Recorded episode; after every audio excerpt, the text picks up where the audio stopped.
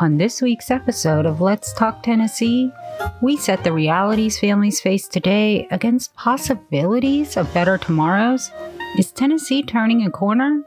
You decide. Hey, hey, hey. Welcome back to Let's Talk Tennessee. Today is Saturday, January 27, 2024, and this is episode 12. I am Jackie Cancier, State Chair for the Tennessee chapter of National Council on Severe Autism's National Grassroots Network this is an exciting week, and we've got quite a bit of good news to share with you. Dare I ask, are we experiencing a shift in Tennessee? Before we take a dive into the news and what might be coming ahead, let's compare it first to how things have been. I want to start off this week by discussing a video that's gone viral recently. I'll have the link in the show notes so that you can watch this video in full. But this video initiated on TikTok and then found its way to Facebook. And between the two platforms has well over 50 million views at this point. So it has gone viral. And because so many people have seen it, I think that it's important that we talk about it. In this video, a very young man, he is very young, but he has grown into an adult sized body and is much larger than his mother. And this is a situation we see quite often. Now, let's talk about what happens in this video. This young man is perseverating on Applebee's. Perseverations are obsessions. It's like tire that gets stuck in the mud or a record that is just skipping and it's getting obsessed and pinpointed on one word, one phrase, or one topic that you cannot pull that individual off of that one thing. No matter what it is you say, no matter what it is you do, it doesn't seem like you can pull them away from that one hyper focused topic, that one obsession. And so he wants Applebee's store, Applebee's store. And this mom is trained. This mom has experience in this clearly through the video, and she handles it very well and avoids an escalation. The way that this mom handles it de escalates the situation and keeps this what we call behavior managed. This is not a behavior crisis because this young man has appropriate support in his parent caregiver to address this situation. If this young man would have been in the care of somebody who did not have training in appropriate behavior interventions, who did not have training in how to verbally de escalate, who was not aware of how people in this special population commonly have challenging behavior symptoms, if he was in the presence of somebody who mistook his behaviors as violence or intent to harm, if they tried to use too many words, if they tried to strong arm him, there's so many ways that this could have gone very, very badly. But because he's with appropriate support, this doesn't escalate into something that requires police interaction or hospitalization or anything else. Also, important to note with people who demonstrate these types of behavior symptoms, they're often involuntary. It is not a reflection of their moral character. It's not a reflection of poor parenting. It has nothing to do with any of that these behaviors are often in direct contrast to somebody's actual personality. It is an involuntary symptom of a disability. It requires specialized support, and that support might be missed during this video. So I want to show you what I noticed of this mom that she did right. And a lot of people might miss it because it seems so simple. But let me tell you, when you're in that situation, it is not your instinct to remain calm. It is not your instinct to be able to disengage in those kinds of situations. That requires specialized training so that you have the right skill set and mindset when these situations arise. So at the very beginning of the video, we hear him talking about Applebee's, and Applebee's just isn't an option right now. We often come across that. If our child wants it snow and it's July in the South, well, that's probably not going to be an option right now. So it's not that parents just want to tell their kids no. Oftentimes, what they're asking for is just not an option. And what do you do then? So, right away at the beginning of the video, we see that the young man is distressed. He's wanting Applebee's and he reaches in and pulls mom's hair from behind her neck. Applebee's door. Can't have Applebee's. No cash.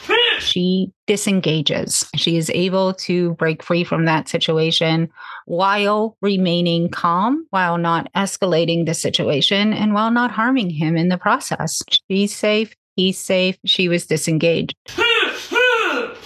like a Applebee's store. She limits the use of her language. This is an important factor as well because when somebody is getting upset like that, oftentimes verbal skills are one of the first things to tank off. You can have hot dog, pancakes, or pizza. And so if you throw a lot of language at somebody, a lot of choices, a lot of words, it's only going to escalate the situation. So limiting the language. She she narrows it down to two to three choices at a time. Then she allows him time for processing and to think about the choices and respond.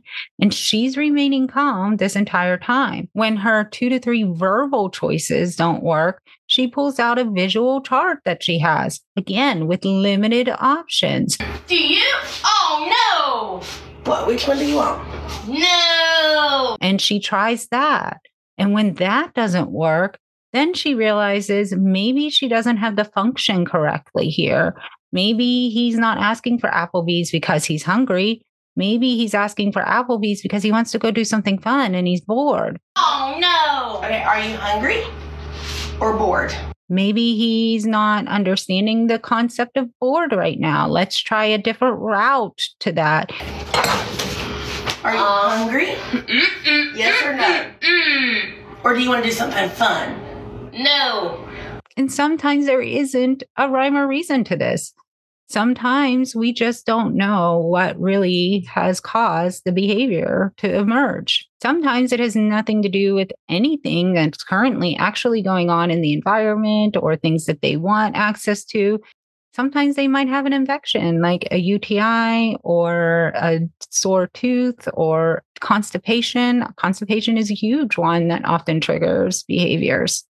But the point is, is that there is a huge algorithm here of what could possibly be happening and causing the behavior episode. But the parent is in the midst of it in that moment, and they're having to remain calm and they're having to try to de escalate the situation. And they're also in that process trying to figure out what the cause of the situation is so that they can actually truly address it for their child. Throughout the entire video, mom remains calm. She's able to disengage whenever he does contact her physically. She keeps her voice calm. She limits her options for her language. She tries visual communication. She's eventually able to put a safe distance between her and her son as she continues to de escalate. This overall was a really good demonstration of how to appropriately de escalate a situation where somebody's experiencing severe, challenging behavior symptoms.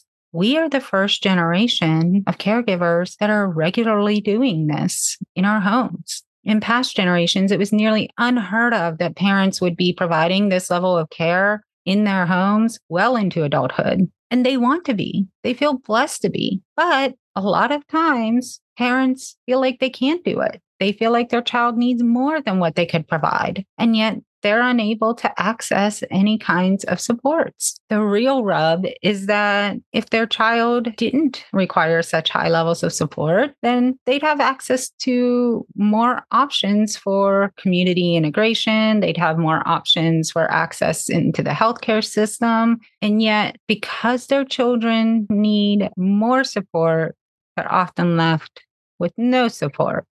It's something that just doesn't make sense to anybody involved. And so we ask ourselves over and over why is this being allowed to happen? How is this happening in America? Why can't our children access the types of supports and services that they need? Why do people act like we're speaking Martian whenever we try to describe the types of symptoms that our children have? There are conditions where severe challenging behaviors like this are just a part of life. They are intractable, involuntary symptoms of disability. They require specialized support. Supports as they exist today, such as those in the ECF Choices waiver, would not be appropriate for this young man to be able to access his community. And if he doesn't have the supports, and he's bigger than mom, how is he going to access his community? It means he's not being serviced correctly. This is an unmet need. This is where the health disparity lies. This is the population who's been left behind. This is where we've been. This is where we are. This is where the bias and the misunderstanding come from, right? People who don't live this life don't understand that video. It's jarring to them. People that live this life, they're like, I'm glad she posted that, sharing what our everyday looks like. So that's been our struggle with as an organization. We we really want to encourage families to be able to share their lived experiences. We recognize that the community needs to be more well informed about our children so that they can make a space for them. We believe that if people know better, they'll do better, like Maya Angelou said. So we want our children to be known. But so many families are still so scared to speak up. They'll pour their hearts and souls out to us, and we thank them for that. But we want to do more than just listen. We really want to start knocking down some barriers for these families. And how do we do that? Well, we've been developing a report of our findings and our recommendations, but I'm happy to say that even though the report's not finished, it's going to take longer to come out because now we have to go back and revise it and we're going to have to cut some things just to prevent redundancy because changes are actually, I think, happening. I feel a shift in the state. I feel a shift in that bias. I feel a shift in that stigma. I feel like the state is making room for this special population. I did attempt to have the podcast out yesterday. I recorded it. I ran into some tech issues. And so I'm re recording it today with the correct date. But that is why part of this podcast, I might be wearing something different than in other parts of the podcast. The news this week isn't going to bring the staffing services or relief to your door tomorrow that you need. As I tell you what's going on, though, ask yourself if a year ago, two years ago, you'd have believed these things would be happening in Tennessee. Do we have a lot of work to do still? A resounding yes. Has the ideology shifted, meaning we're headed in a different direction now? You tell me. Yesterday, Jeff Strand of the Tennessee Disability Coalition posted this video announcing SJR 848. I'll put the card above so that you can watch the video in full. The Disability Coalition and Tennessee Justice Center have been working on this for months. They held family focus groups, they listened to your experiences, and they took action. Senator Yager of District 12 introduced the resolution on Monday, and it passed on the first consideration on Wednesday. I'll the link in the notes to the assembly page for the resolution so you can follow it. This resolution urges the state and TennCare, specifically long term services and supports known as LTSS, to develop a comprehensive statewide paid family caregiving policy and program by January 2025. Does this mean that we will have paid family caregiving in Tennessee by this time next year? Highly unlikely. What this does is signal to the state and TennCare that our legislators support us and want this program. There's a host of variable outcomes and possibilities and timelines that I'm not going to get into all today. But realistically, we should buckle in for another two years of advocacy work still left ahead of us. This effort isn't over. It is not time to stop advocating about the need for this. If anything, if you've been hanging back, afraid to step forward, Take this as a sign that the legislators do want to listen to you, that your voices do matter, that they're making an impact. When we ask you to participate in action campaigns in 2024, we hope you'll feel encouraged by this news to share your specific experiences. Our goal is that every one of the legislators in both the House and Senate has at least one face and story to help guide them in supporting issues like this. You are not in a forgotten corner now. There are big state organizations and the General Assembly pushing for solutions that impact your family. And they're putting efforts in writing that tell the world they see you, that you provide a meaningful service to your children, and that your work is worthy of dignity and compensation. Maybe it's just me, but I really believe that this is a pivotal moment in our state. For those who need a little more convincing on the collaborative efforts to end the disparities that our children are experiencing, the statewide Planning and Policy Council for the Department of Intellectual and Developmental Disabilities is creating a targeted focus committee specific to behavioral health to help drill down into what actions DIDD could possibly take to end the health disparities of this subpopulation. The East Planning and Policy Council has had a committee going for more than a year now that has been specifically focused on addressing service gaps and unmet needs for our children. Let me tell you something amazing about these meetings. Yes, there are parent caregivers in them who provide invaluable insight from direct experience, but they're not at the table alone. Sitting right along with them are people who do not live this life, people who had no idea before hearing the direct accounts. People who meet these stories with compassion and empathy and belief. People who give up hours of their lives to join in the efforts for developing solutions. People care. You are not alone. I'm not done yet. Tennessee Disability Pathfinder is hosting a webinar on February 1st. That's next Thursday for navigating support for dual diagnosis, which is people who have both an intellectual or developmental disability and behavioral health disorder. Autism spectrum disorder and catatonia or intellectual disability and bipolar disorder or fragile X and panic disorder. These are all examples of dual diagnosis.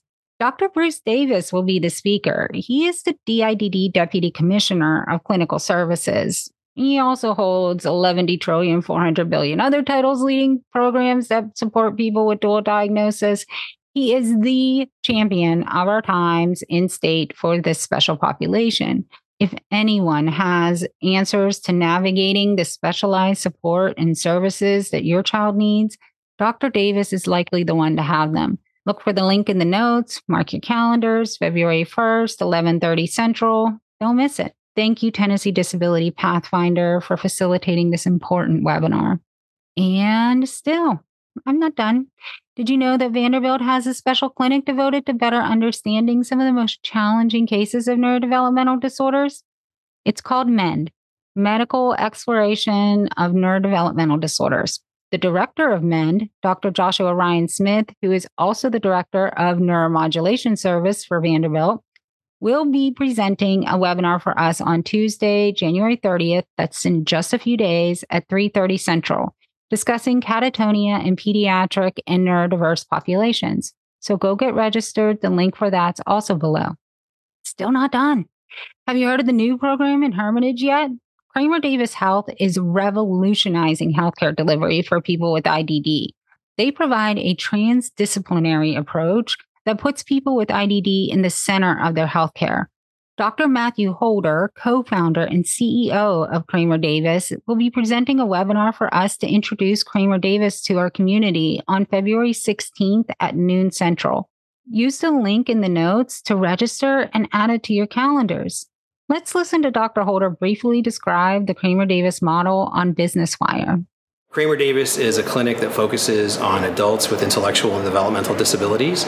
Um, it is a specialty area of medicine that frankly doesn't exist in the United States. It doesn't exist in Tennessee. Uh, the way that we provide it is in a transdisciplinary fashion. So at this clinic, under the same roof, you'll have 10 different healthcare disciplines medicine, dentistry, psychiatry, behavior analysis, PTOT, speech, nutrition. Uh, we'll even add some more as time goes on.